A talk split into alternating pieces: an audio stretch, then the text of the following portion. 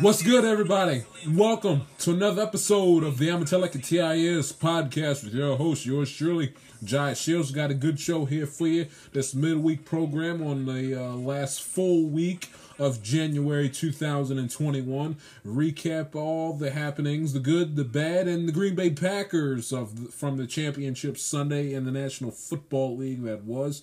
Give you my initial thoughts on Super Bowl on the matchup that will be Super Bowl 55 between the Kansas City Chiefs and the uh, Tampa Bay Buccaneers, and give you my thoughts on the Hall of Fame uh, as it was announced uh, on Tuesday that for the first time since 2013 there will be no new inductees into uh, the Cooperstown Museum.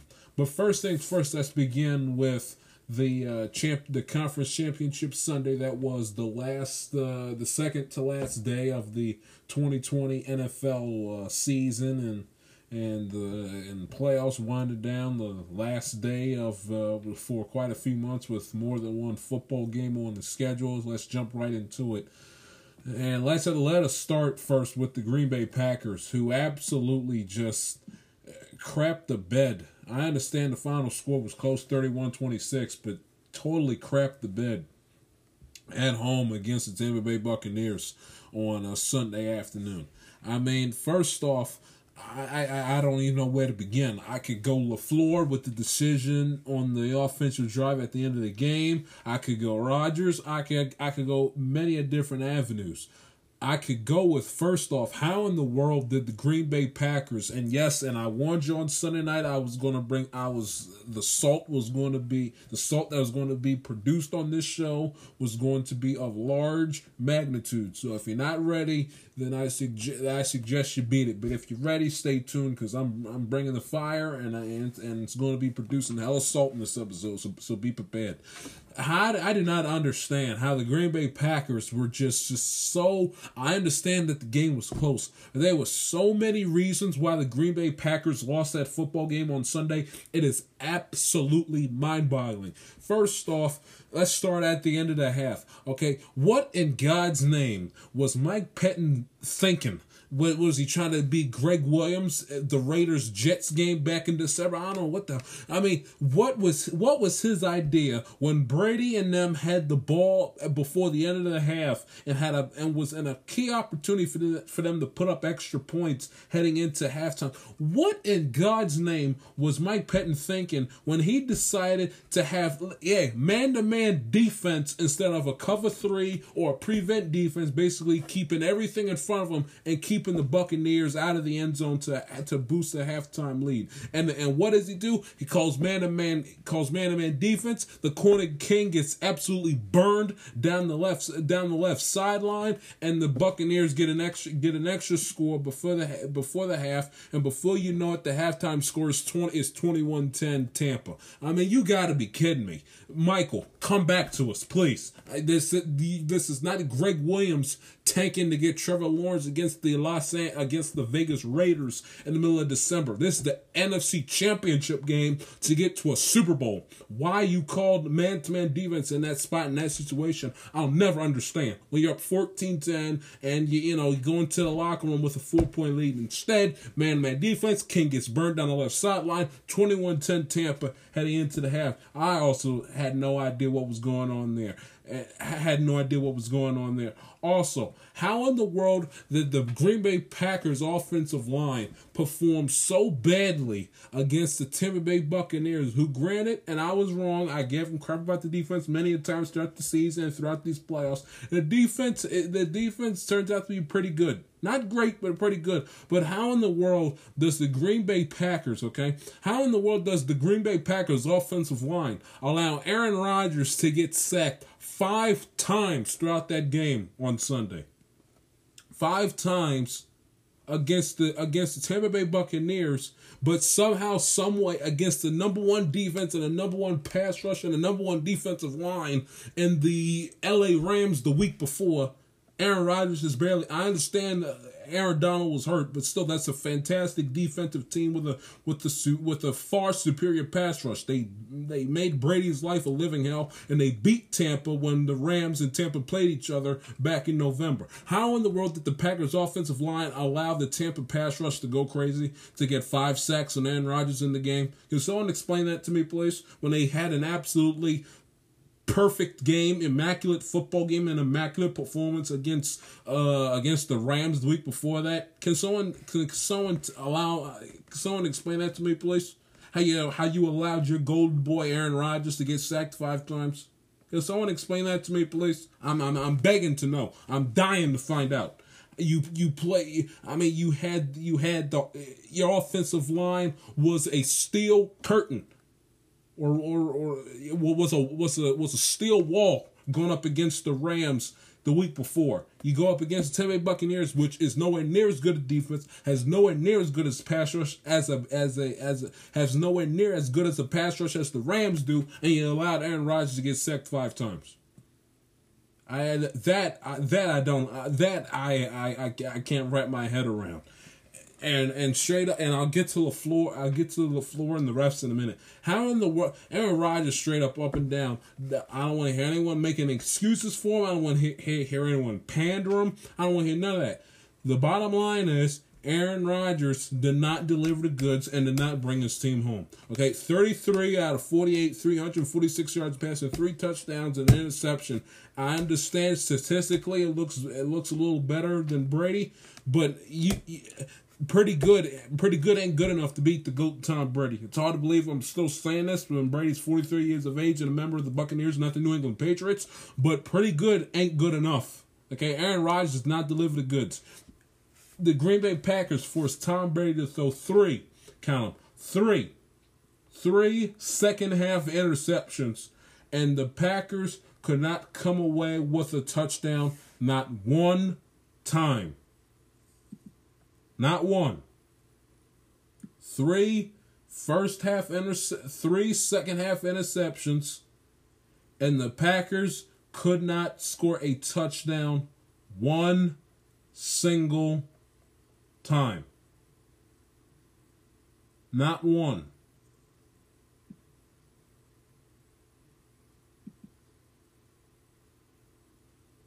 We'll check that. They had an interception 20 when it was 28-17 and Green Bay scored a touchdown next drive. Okay, so they made it 28-23. So I stand corrected by it. I stand corrected on that. But when Brady threw another interception with 3 or 4 to play in the third quarter, what happened? Green Bay punted on 3 plays, negative 5 yards of offense. That's not good enough. So I so I stand corrected on that. Brady threw an interception, scored a touchdown on it to make to make it uh, 28-23 Tampa. Brady and the Bucks get the ball again, throws interception again. What happens? Green Bay punts, three plays, takes off one minute and 41 seconds off the clock, negative five yards of offense. Negative five yards, three plays, a minute 41 off the clock. Brady throws an interception again. A pass. People, coach out just saying, well, Evans should have caught the ball. That was a bad throw by Brady. Nonsense. I understand Evans and, and their receivers didn't have a great day catching the football. That ball was a little high for Evans to catch. And don't give me that bullcrap rule where if you if you have your hands on it, you should catch it. Yeah, right. How about how about the quarterback put the ball where it's supposed to go instead of making the wide receiver do the extra work? Your Tom Brady quarterback goat, no excuses, make the damn pass. But he throws an interception throws an interception with a with a buck twenty four left in the third quarter. Green Bay, you know Green Bay did on offense? Three plays, worked a total of sixty five seconds off the clock. Sixty five seconds off the clock.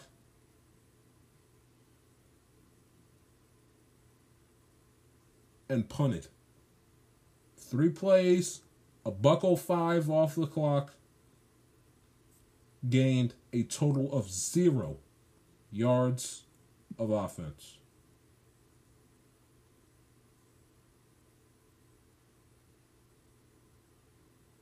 Or not a buckle. Did I get that right? Let me see. In the corner thing. Yeah, I think I got that right. Going off of the play by play thing on the ESPN. But two, three times Green Bay got the ball.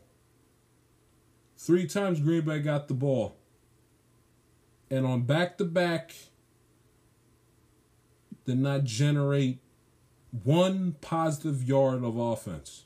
Negative five and zero.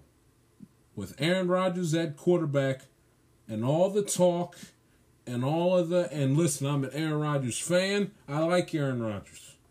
But let's call it like we see it and let's be fair and let's be honest about it.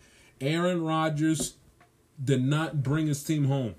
No excuses. When the GOAT Tom Brady does something I could count on my hands how many times he's done this and throwing second half interceptions more than one, and you can only come away with one touchdown, and he's thrown three interceptions in the second half, and you're and on back to back possessions after the interception, the total yards of offense you have put together is negative four is uh is uh is negative five.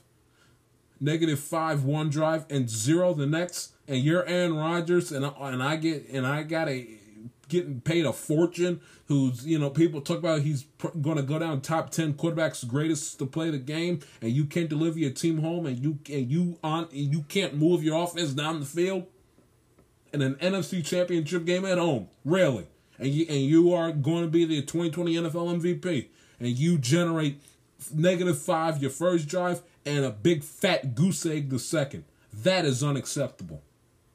I understand Aaron Rodgers. This Aaron, no excuses. Okay, if you Aaron Rodgers, okay, and I hear all this talk, and everyone in the media goes gaga over Aaron Rodgers about he's the you know greatest thrower of the football, highly talented, which is all true and all valid. But he's getting paid a fortune, been to one Super Bowl in his life, sub 500 in conference championship games. He finally has one at home for the first time in his career. And Brady throws two interceptions in the second half, and his offense comes up with negative five and zero. Zero yards of total offense. Zero.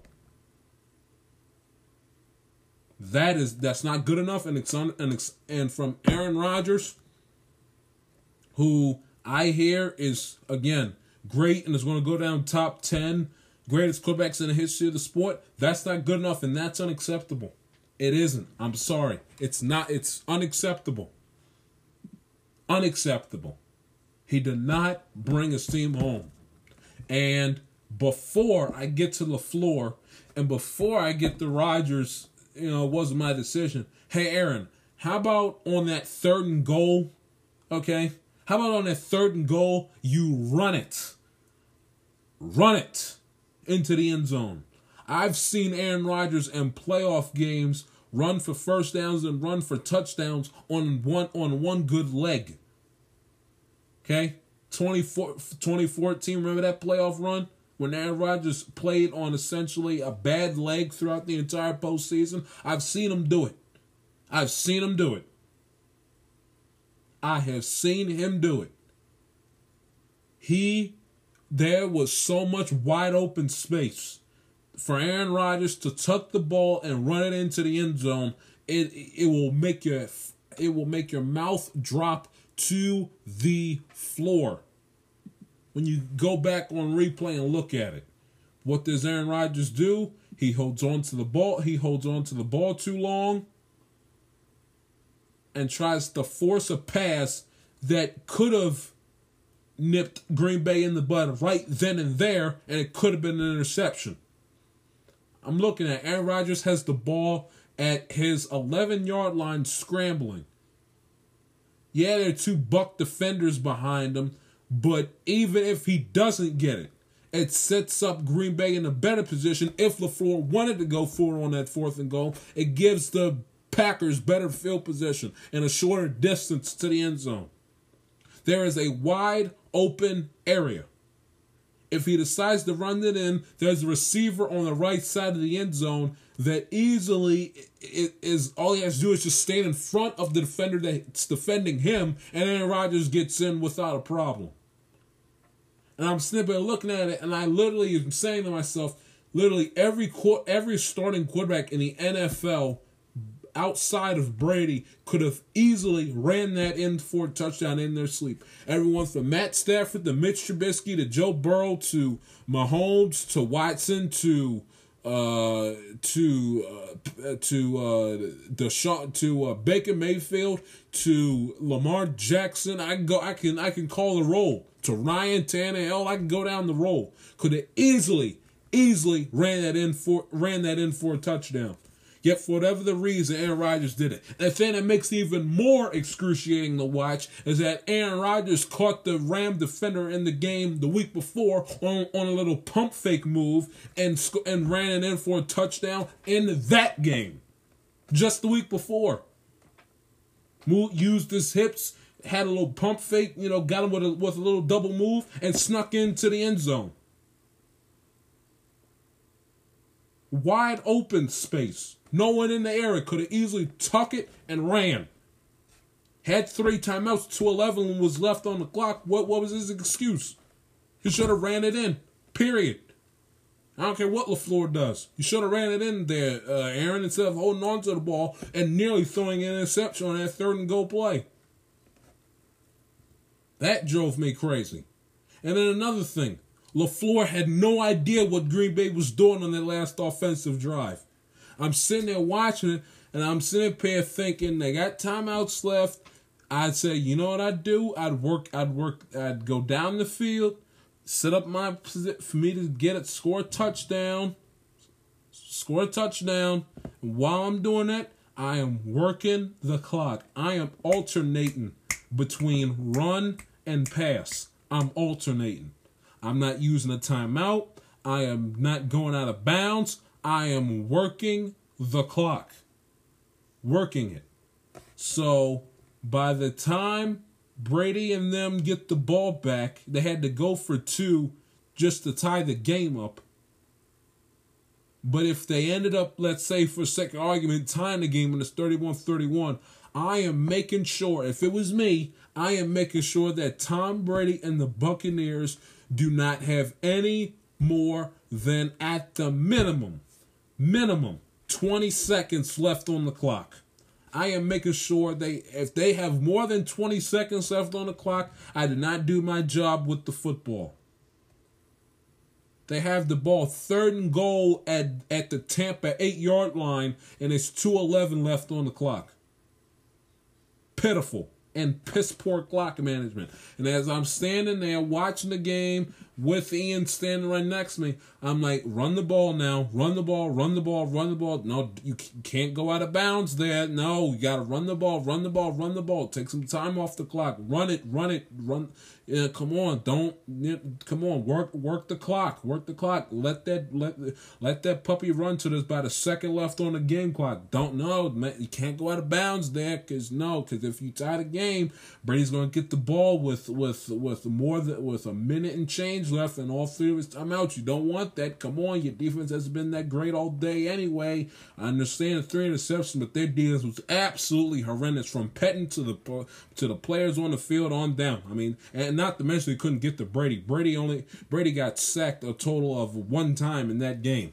They, they, I understand they forced Brady with the three interceptions, but as a whole, that defense was not impressive under any circumstances. It was the same lousy defense that gave up all those yards to Dalvin Cook and uh, and, and and was just pathetic early on in the season. And as they're driving down, it feels like you got to mix in a run play here, work work some of that clock, milk a little bit of that clock out. Because if you tie this game up and and Brady's got 90 seconds left, plus his three timeouts, you're setting yourself up for for trouble.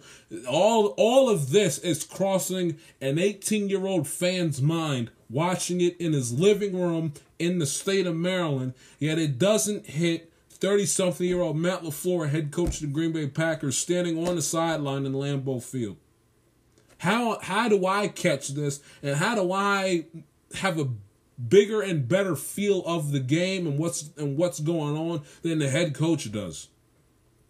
That's what that's part of the reason why I can't take I can't take these these young whippersnapper, 30 year old pretty pretty boy head coaches seriously. Because who cares how well you can design an offense in your in your in your scheming?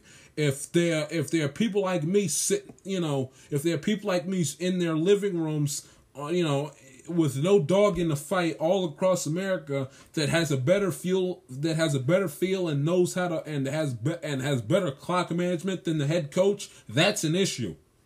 Okay, I should not I should not be I should not essentially know how to manage a know how to manage a game clock better than better than a National Football League head coach in an NFC championship game. And I'm saying that why should you gotta work the clock, run the ball, mix in a couple run plays a little bit. Don't shouldn't went out of bounds. You should have stayed in bounds. Let that clock run down. Because even if they would have scored, and even if they would have gotten a two point conversion, you don't want to. If you've learned anything, anything throughout Brady's Hall of Fame career, you do not leave him any time left on the clock for him to make a play and and for him to conduct that signature game-winning drive to put his to put his team over the top. Especially, especially if he's got timeouts in his back pocket, which the Buccaneers did. Had LaFleur had absolutely no idea what the hell he was doing in that last offensive drive. None. Did not work the clock. Nothing did not did not work the clock whatsoever, didn't run the ball when he was supposed to. And then on the fourth and goal, he decides to he decides to kick a field goal. Really? Against going up against the mastermind Tom Brady, and you decide to kick a field goal in the NFC Championship game, and you got Aaron Rodgers sitting there as quarterback. Are you kidding me? Are you kidding me? Fourth and goal, and you decide to kick a field goal against the greatest quarterback of all time? Are you kidding me? This is exactly why I cannot take the McVays, the LaFleurs, the the Kyle Shanahans of the world. This is why I can't take them seriously. This is why. This is why I can't, and this is why part of me gets a little pissed off when when these when these chumps get hired for these head coaching jobs, Cliff Kingsbury's, because they have no freaking clue how to manage a how to manage a damn game clock. It does not take a genius to realize that you can that you that that you gotta work they gotta work the clock and milk the clock during that last offensive drive. You want to make sure that your possession is the last possession in regulation. You do not want Tom Brady getting the ball back with the game tied at 31 apiece with more than 25 seconds left on the clock, especially if they have all their timeouts in their back pocket. You don't do it. You work the clock, you milk the clock, you run the ball. And when you don't get the touchdown on a fourth and goal at your own 11, 12 yard line, you don't kick a field goal. You go for it. You idiot. Last thing on the refs, and I've spent a lot of time on the Packers, get to the Chiefs, and I get to a break. With the refs, they missed the holding call on Lazard at the end of the first half, which which was which was egregious, Uh, which was absolutely egregious. I understand that they essentially had their had the penalty flags in their back pocket, but that but that was an obvious hold clearly grabbed a hold of the top of Lazard's jersey past the five yards. That should have been called. And at the end of the game, that was a that was a defensive pass interference. Grabbed grabbed and held his undershirt. The problem I have is the inconsistency. You call that you call that play after you've essentially swallowed your whistle for 58 minutes, and then and suddenly in the last two minutes of the game, all of a sudden you change what you call you call you've been calling the game all afternoon long. I don't like that. Be consistent be consistent and be fair. Okay, if you're gonna officiate a game differently in the first 58, you can't all of a sudden the last two minutes of the game officiate it uh, complete 180 of how you have been for the previous 58 minutes of the game. You got to be consistent. Yes, there was a defensive pass interference call, but the inconsistency bothers me. It also bothers me how late the flag came in which which which raised an eyebrow, and that was a penalty on Lazard. People wouldn't have as much of an issue with the defensive pass interference that penalty on Lazard that was just blatantly as obvious as the penalty that sealed the deal for Tampa. If if that penalty at the end of the first half when Lazard had had essentially the number on the top of his shoulder grabbed and held, it wouldn't have been. It, if they would have called that, I don't think people are making as big of a stink as the DPI, which caught, which ended up being the coup de grace for the Green Bay Packers 2020 season. But again, the officials got to be consistent. You can't officiate a game one way for 15 minutes and essentially quote unquote let them play and then suddenly change change that in the last two minutes of the game. No, no, no, no, no. And then people and then people and then people wonder why and people, you know, raise eyebrows when the people on social media go out of their way, you know, and create, you know, and have these NFL rigging the games in favor of Tom Brady conspiracy theories. Now Green Bay lost that game, but lost that game because again, LaFleur had no idea, doesn't know how to manage a game clock, and and and and, and time and clock management is horrendous. Aaron Rodgers didn't deliver the goods again, twice coming off of Brady interceptions, negative five yards one drive and zero yards the next, and their defense was absolutely horrendous, especially in the first half. Okay, Tampa's up 14-10. Green Bay had a chance to stop them on the last possession before the end of the half, going to halftime with a four point disadvantage. And Mike Pettine, who obviously is not a Buddy Ryan, decides to call up a man to man defense instead of a cover cover three or prevent. And, and Green Bay goes into the half down 21 10. That is why the Green Bay Packers lost that football game and then and the and the and the ref ball that occurred and the ref ball that occurred at the end of the game was just the coup de grace on the Green Bay Packers season. That's all that was. Moving on to Green, moving on to the Chiefs and the Bills. As far as the Bills are concerned, the Bills defense was absolutely horrendous in the game.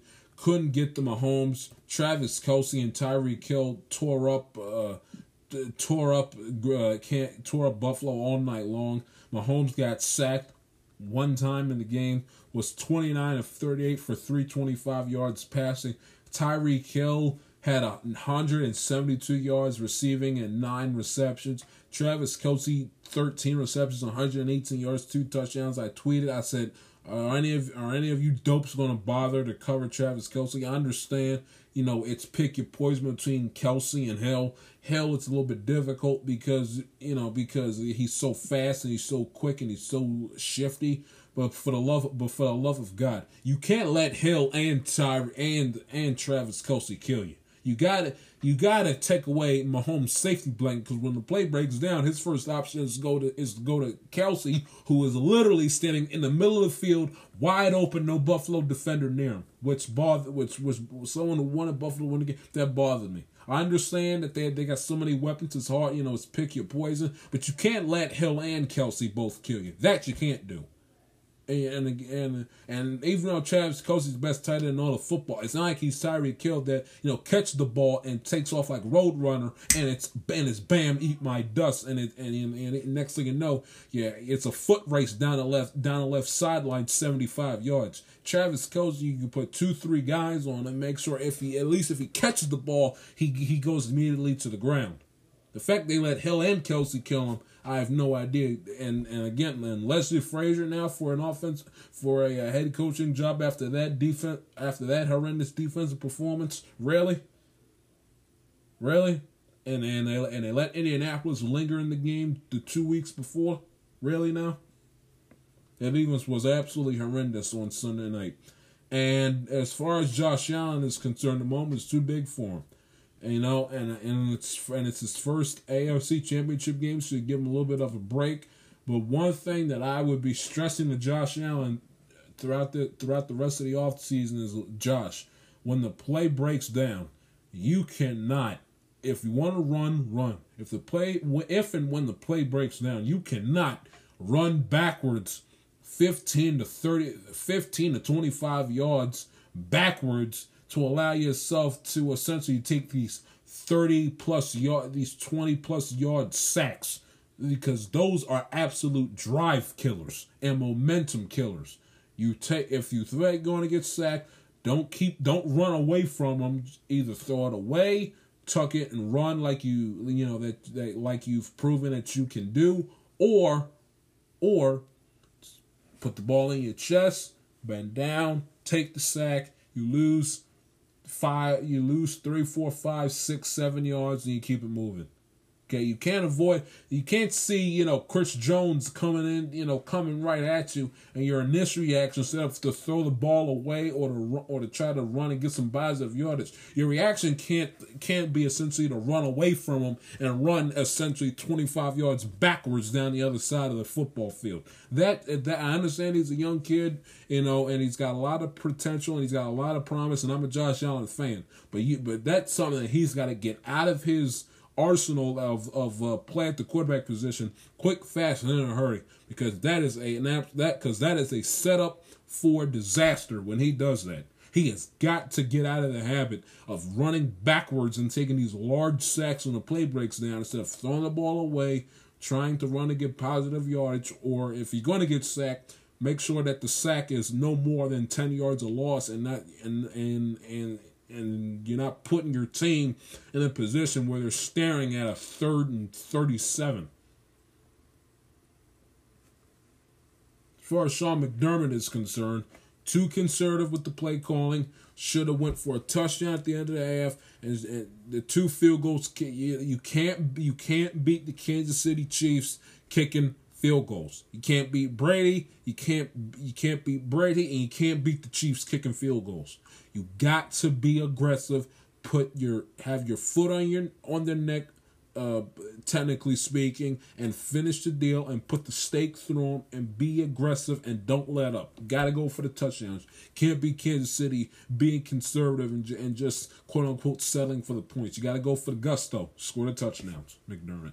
And as far as that fiasco at the end of the game is concerned, before anyone, before everyone wants to start piling on Buffalo, get on the Chiefs a little bit and open up your eyes. Okay, Chris Jones should have gotten his ass kicked out of the game in the first quarter when he threw up when he threw a punch that that he got away that he got away with that nobody saw. Stefon Diggs got body slammed by um by uh, Bashaud by Bashaud Breeland. It was a 15 yard penalty, and the game was chippy on both sides. Not with not just with Buffalo, but with Kansas City as well.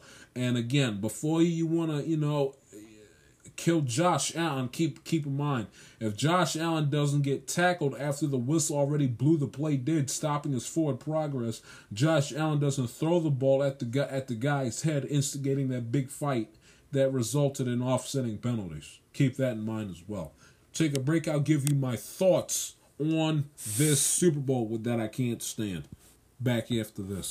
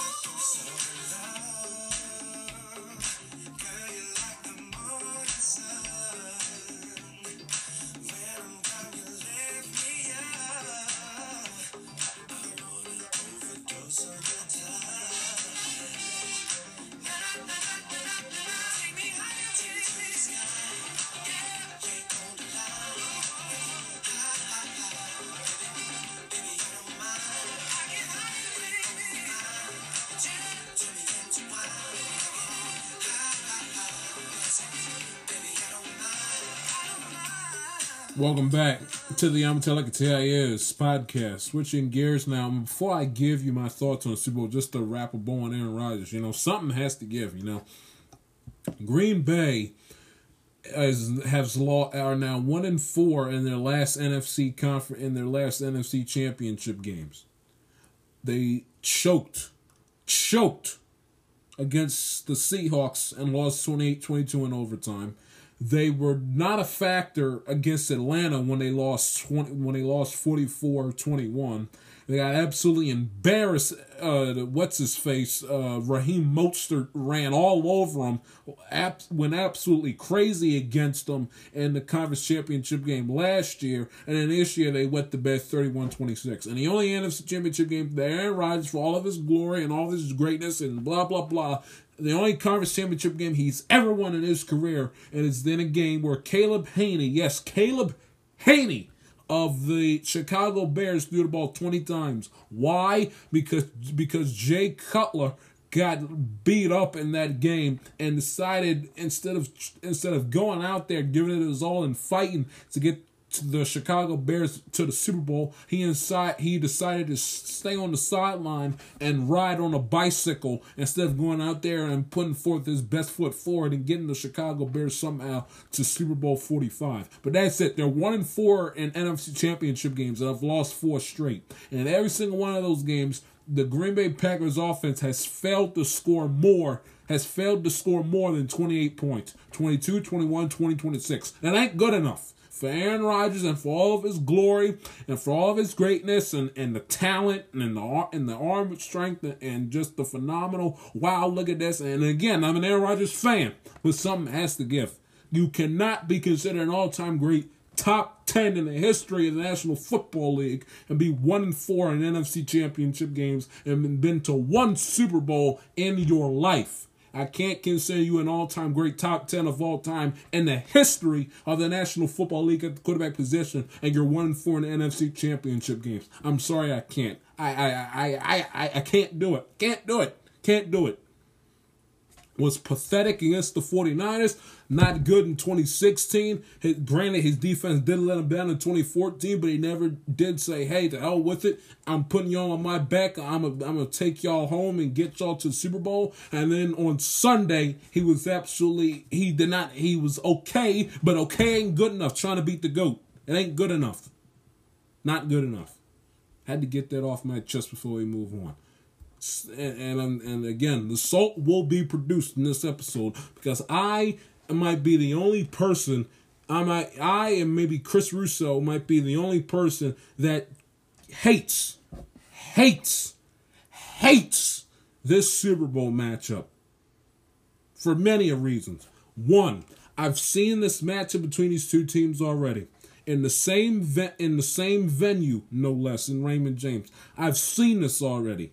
They, these two teams played each other in week 12 on Thanksgiving weekend on that Sunday. I've seen them already. Tyreek Hill absolutely torched the Tampa Bay secondary, and Tampa made it a game somewhat middle of the fourth quarter, but really did not stand a chance against Kansas City and the high flying offense. And Tyreek Hill set all sorts of records with over 200 yards receiving in the first quarter. So that's number reason why I don't like it because I've seen this matchup already. Number two, and more importantly, I've about I've, I've I'm sick of Tom Brady. Okay, damn it, someone's got to say. I understand Tom Brady, goat this, goat that is the he the greatest athlete of all time. Blah blah blah blah blah. I could care less, and I'm not interested. I'm sick of Tom Brady. This is t- think about it. I'm 18 years old. Okay, the first Super Bowl I can recall sitting down and watching Super Bowl 41, Colts and Bears. Do you realize Tom Brady has played? You want to do the math? and I'm not even and I'm and I'm a count Super Bowls that I didn't even watch. But you want to do the math. He's been in ten Super Bowls, and I've been and I've seen and I've seen eight, and I've been and I've uh, and I've been on this earth for 18 years. So I'm counting Super Bowls I haven't I haven't seen. Super Bowl 37 I didn't see, 38 didn't see, 39 didn't see. 40, I vaguely remember, but I don't remember watching the game. I just remember Jerome Bettis and the Steelers and that whole ordeal. But you want to do the math in my lifetime, my 18 years of living, do you realize that Tom Brady has been in the Super Bowl, counting this one, Super Bowl 55? He has been in the Super Bowl 55%, 55% of my lifetime. I've been on this earth for 18 years. In the Super Bowl, in 10 of, 10 of those 18 years, he's been in the Super Bowl. Think about that for a minute. 10 Super Bowls he's been in in my lifetime. Super Bowl 38, Super Bowl 39, Super Bowl 41, Super or excuse me, Super Bowl 42, Super Bowl 46, Super Bowl 49, Super Bowl 51, Super Bowl 52, and 53. Plus this 54. 55% of my, my time here on this earth, Tom Brady's been in, the Super Bowl. And I'm damn sick and tired of it. I'm not a Patriot fan. I'm not a Brady fan. I am not a Buccaneer fan. I am so sick and tired of seeing Tom Brady in this game. And again, I t- he's earned my respect. Greatest quarterback to ever do it. 10 Super Bowls, 6 rings.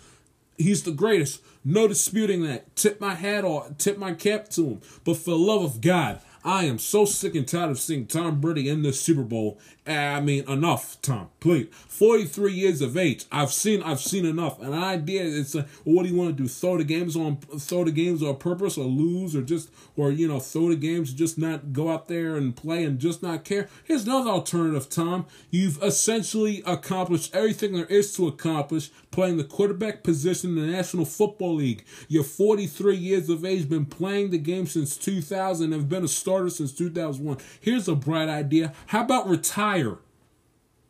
Huh? That ever crossed your mind? Retire.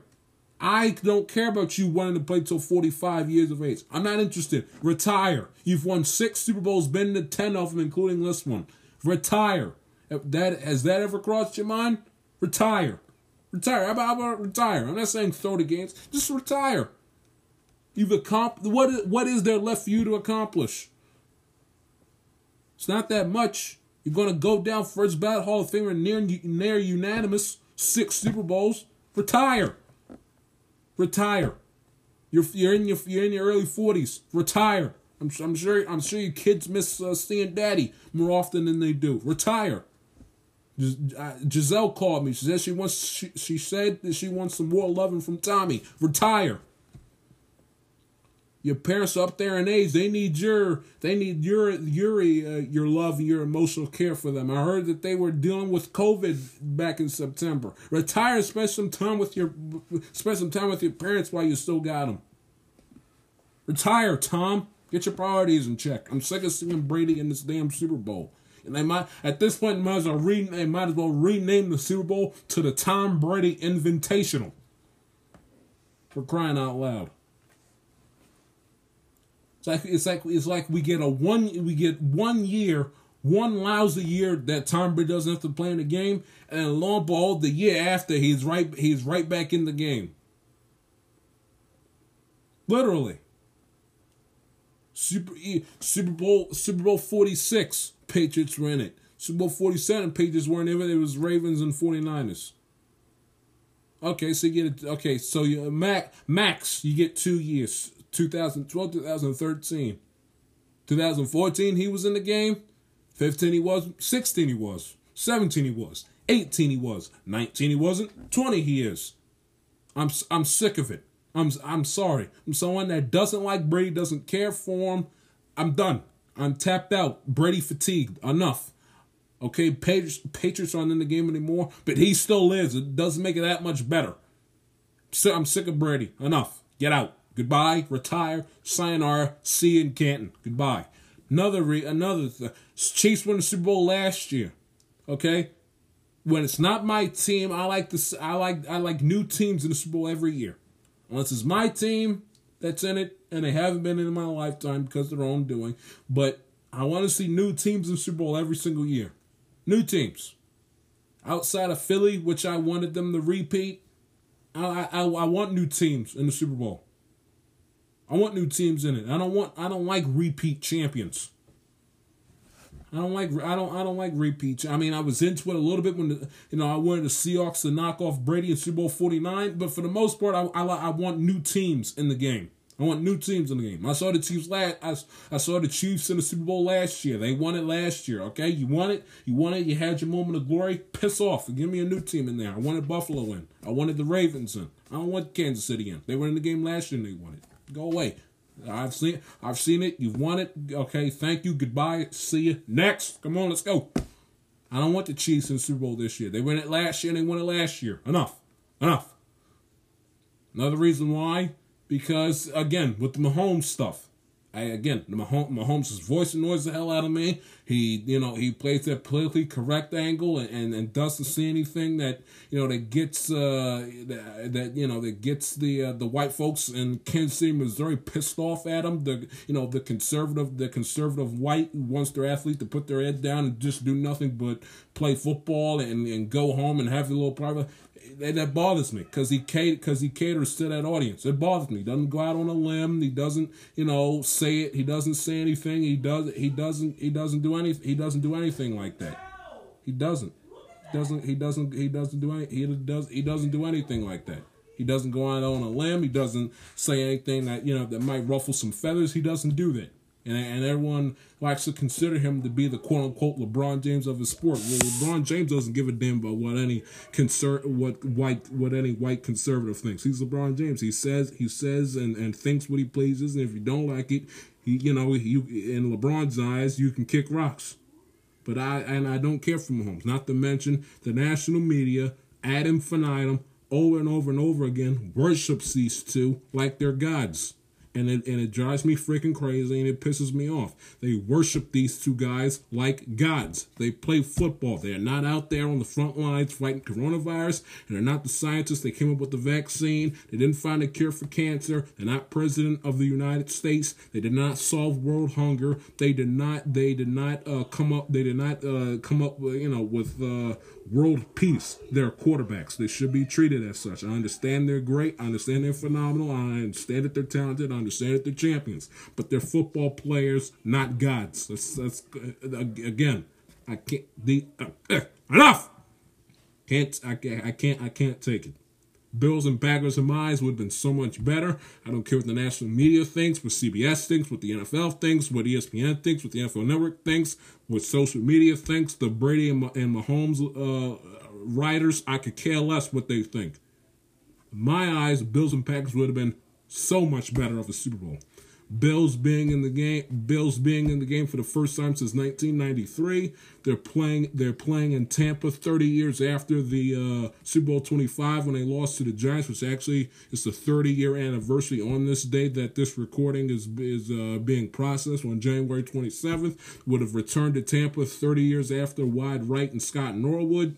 First Super Bowl appearance since 1993. Josh Allen, Bills Mafia, whole nine yards. Green Bay Packers would have been in the game for the first time in 10 years when they uh, when they beat Pittsburgh and uh, in Dallas. So it would have been Green Bay's first appearance for the first time in a decade. Would have Rodgers Rodgers getting a chance at another Lombardi.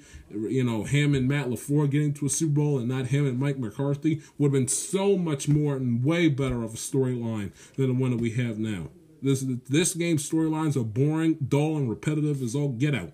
Not to mention, as far as the Super Bowl is concerned, you I, even though Tampa is a wild card team and it's, and they've only been a seventh wild card team, or they have a chance to be the seventh wild card team in the history of the Super Bowl to win the whole thing. Last team to do it was the 2000 and uh, was 2010 Packers, aforementioned. To be they were the last. Uh, they were the last uh, wild. They were the last uh, wild card team to they were the last wild card team to uh, to win the Super Bowl. But for the but for the love of God, I've seen I, again. I saw these two teams play each other back in Week 12, and there's no true underdog. Why? Because Brady. Why? Because Brady. Because Brady's on the Bucks. That's why I understand. I understand again that that the uh, uh, that you know that the uh, Buccaneers are a wild card team, but there's but there's really no true underdog. I'm sorry, there isn't. There, there's there's no true under there's no true underdog. There isn't because because Brady's on the Bucks, and when Brady's on the Bucks, you can't be considered an underdog because he's played in this game nine previously nine times. There, so there's no real true underdog in this game, and Kansas and and I understand the Buccaneers are the quote unquote challenger because they had because you know it's been the first time and that's and that's one of the few interesting storylines in this game is the fact that it's Tampa Bay's first appearance in the Super Bowl since Super Bowl uh, 37 when Jon Gruden was the coach back in uh two, back in 2002 but Kansas City they're they're looking they're looking to do something that Tom Brady that you know that a team that with Tom Brady on it in 2003, 2004 Patriots haven't done, and that is repeat as Super Bowl champions. Been 16 years since we had a repeat Super Bowl champion. Kansas City's looking to do that, but there is no real true underdog because Brady's on the Bucks. That's uh, you know that's it, and it's the, and it's Brady and and it's Brady's first Super Bowl appearance as a wild card team. It's the first wild card team to play in the Super Bowl since the 2010 Packers. The Bucks are the first team to play a Super Bowl in their home stadium. Vikings came close three years ago, but got rocked by the Eagles, which prevented them from doing so. And again, and it's the Bucks' first Super Bowl appearance since 2002, when Jon Gruden was head coach, and they did it with uh, with Brad Johnson. Other than that, other other than those little intricacies, I don't like the Super Bowl. I don't like the matchup. The storylines are old, repeated, and, and, and are not original. The you know the goat versus the kid. Oh my God, it's vomit inducing, guys. My God, show a little objectivity, will you please? Get get off the get please. My goodness gracious, I, it, it makes me sick. They, I mean, the way the media loves on Mahomes and and, and Brady, it's it's nauseating. Can't stand it. But I, I, I don't.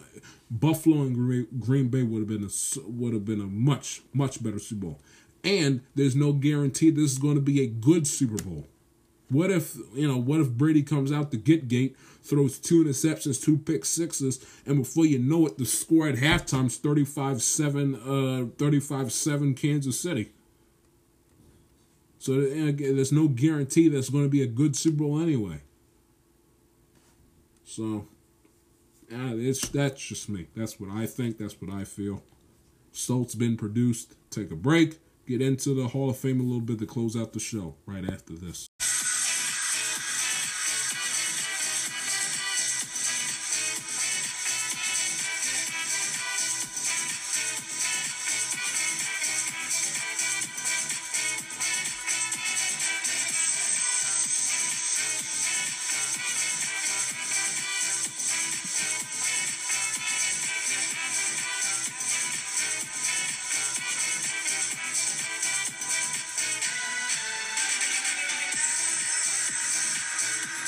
Welcome back to the Amatelica TIS podcast.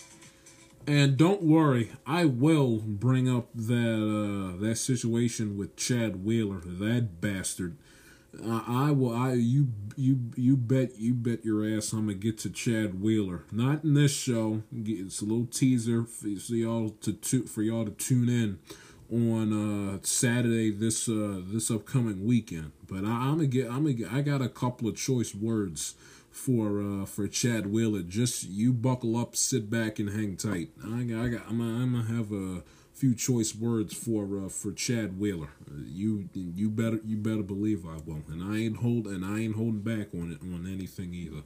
But that is for Saturday. What's for today to close out the program is the National Baseball Hall of Fame. For the first time since 2013, no players were elected to the Baseball Hall of Fame in 2021. You need 75% of the vote, which, in case none of y'all didn't know, the closest vote getter was Curt Schilling with a 71%. Barry Bonds is 61.8%, and Roger Clemens had 61.6 my thought on it is, uh, and Curt Schilling is, and if any of you all know me, you know that Curt Schilling be one of the last guys uh, in America I'd ever want to hang out with or talk to or or conversate with. I mean, he is he is a com, he is a complete. Excuse my French. He's a complete asshole who I would want absolutely zero business with. Is it's just the bottom line. Having said that, though, Curt Schilling belongs in the Hall of Curt Schilling straight up and down belongs in the Hall of Fame. He is a lifetime 223 ERA pitcher with with a uh, with uh, with 133 innings pitched with 120 strikeouts in the po- with 120 strikeouts in the postseason. Pitched 19 games in the postseason in his career, and in his and a career 2.23 ERA.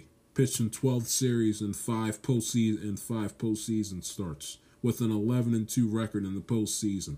11 and 2 record in the postseason, 223 223 ERA and a vital vital vital piece in the Washington in Washington in the Boston Red Sox winning the world's winning the World Series in 04. And he's won and he's won it th- and he's won it three times, six time All Star, World Series MVP, and NLCS MVP. Curt Schilling is, should be in the Hall of Fame. Case closed, no questions asked. What throughout his tweets and his erratic behavior and what he says, what he stands for out the window, he belongs in the hall in the Hall of Fame.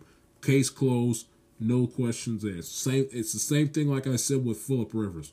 You know, you, you whether whether you like the guy or not should have whether you like the guy or not or the guy's character off the off the uh, playing field should have absolutely nothing to do with their performance as a player.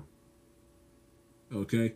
The, these Hall of Fame guys with football and with baseball got to learn how to separate Curt Schilling, the baseball player, from Curt Schilling, the person. Curt Schilling, the person, I, I Curt Schilling, the person, I despise and is is an, and is a complete uh, piece of you know what. Curt Schilling, the pitcher, one of the greatest guys to ever do it, especially in a postseason setting. He deserves to get in the Hall of Fame. Case closed. No questions asked. Throughout all, throughout your vendetta, what you think of him as a person, that doesn't matter and it's irrelevant. This is the National Baseball Hall of Fame, not the National Hall of Fame for great for great uh, human beings. Okay, we're we're we're not giving him the Walter Payton Man of the Year award. We're giving him a place in Cooperstown based on his work and his performance as a pitcher in Major League Baseball throughout his uh, long illustrious career. Don't get it twisted. It's the same. I got the I got the same I got the same problem and the same issue, you know, uh, with the with the Philip Rivers argument. Well, he's a nice guy. He's such a great and a nice guy. How can you not love Philip Rivers? He deserves in the Hall of Fame. No, no, no, no, no, no, no, no, no. You don't put guys in the Hall of Fame whether you like them or not or how great of a person they are. You put them in the Hall of Fame based on their performances and their stats and their numbers and their records and their championships that they earned during their playing days. Case closed, no questions asked. As far as Bonds and Clemens are concerned, you cheat the sport, you don't get him. I could give a damn about what anybody else says about, well, I want my era of baseball to be. It's the Hall of Fame. I understand the Hall of Fame is a museum, but it's a place where baseball's immortals, immortals, are supposed to be remembered and celebrated those who did who played the game the right way in the proper way did not cut corners did not stick ne- uh, needles up their hind parts and didn't cheat to do it. And people like well put them in and let the people walk around the museum come up with their own opinions of them nonsense. The cheating is cut and dry. It's documented when they when they cheated how long they cheated what they were using and when they got caught not to mention, you could just look. Barry Bonds, Barry Bonds in the early '90s is not elected Barry Bonds in 2001. Okay, we're not stupid. It's just some things that are just cut and dry, are what they are. Case closed. Can't defend it. Can't argue it. You cheat the sport, you don't get into the Hall of Fame. That applies for Bonds, that applies for Clemens, that applies for Jose Canseco, that applies for Mark McGwire, that re- applies for uh, for uh, Sammy Sosa, that, that applies for all of them. A Rod, all of them. You cheat the game, you don't get in. Especially if your quote unquote Hall of Fame numbers are in question because you took steroids. Unlike Big Papi, who got caught got caught in the front end of his career and essentially his numbers past 03 on, he was clean. Did not fail a drug test, did not, nothing. Was clean. Clean, clean, clean. I understand it's a, it's a it's a it's a gray area because if because you can make the argument well if you put Ortiz in there you got to put you know Bonds and Clemens in there. I get that. I understand that argument, but here's the difference. Schilling and Bonds became an immortal when they took the steroids. Ortiz became an immortal after he got caught and learned his lesson from taking steroids. He got caught essentially, never said to himself never again, and wreaked havoc throughout Major League Baseball the rest of his career. And believe me, I would know I'm an Orioles fan, and I've saw just about every big game David Ortiz, you know, played in his life, in every big situation, and in every big situation he ever, you know, that came his way again up against my Orioles. I know.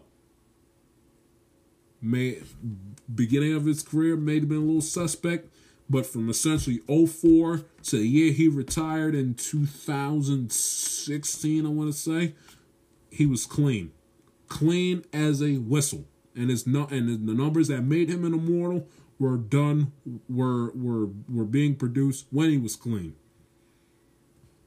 With Bonds and Clemens, they were cheating frauds. And Alex Rodriguez, I don't give a crap how many times he, how many inaugurations he shows up. I don't give a crap how many Super Bowls you know he he's on television on Fox with. I don't care how many times he's spotted in public with J Lo. I don't give a crap how many times he's on television with Fox and ESPN doing doing doing uh, the baseball post game shows and Sunday Night Baseball.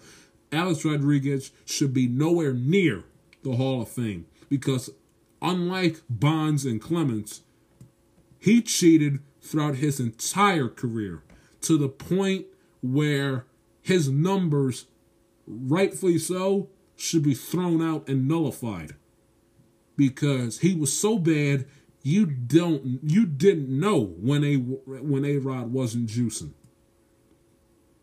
Got caught three times, was suspended a whole season and a half for it. Not to mention, he was so diluted and such a pathological liar, he sued his own players' union and he sued baseball. A Rod should not get anywhere near the Hall of Fame. Bonds and Clemens, I don't like, but I'll bite my tongue with it. If these Muppets somehow decide to put A Rod into the Hall of Fame, especially when Pete Rose isn't in it, and Pete Rose never cheated the sport and is the game's all-time leader in hits, I will raise I I swear to God, I will raise holy hell about it. And will not stop unless it's unless it's done the right way. And you can make the argument before you put any guys of the steroid era in, put Pete Rose in. And don't wait until he's dead to have, you know, one of his ex-wives or his mistresses or his children do his speech. Put him in Cooperstown baseball. Quit farting around. You have these deals with DraftKings and FanDuel and fantasy baseball and all this gooberish nonsense. Not to mention sports gambling is legal in the majority of the United States and uh, in America anyway. It's been over 30 plus years. He didn't cheat. The, his his numbers aren't in question because he betted against his team nor cheated the sport. You put Pete Rose in first. And, if you want to put a few of the steroid guys in, a la Bonds and Clemens, which I don't like, but if you want to do that, fine. Make sure Pete Rose gets in first. And as far as Schilling is concerned, wouldn't have a conversation with Schilling if he was the last guy next to me on planet Earth. He deserves to be in the Hall of Fame. I don't care about what he says and what he does on Twitter and his comments, and not interested. When it comes to evaluating how he was as a baseball player, throw that all out the window. All out the window. Because again, one more time before I say goodbye 11 and 2, 2.23 ERA in the postseason. World Series MVP, NLCS MVP, three time World Series champion. Case closed. End of story. That's your show of the I'm TIS podcast. I'm going to get to Chad Wheeler. Stay tuned for that on Saturday. It's your boy Josh Shields. Follow me on socials at the J Shield. Follow the show on Twitter at Amatel underscore ITIS. Follow the show on Instagram at Amatel underscore podcast. It's your boy Josh Shields. Talk to you on Saturday. Stay safe. Y'all take care.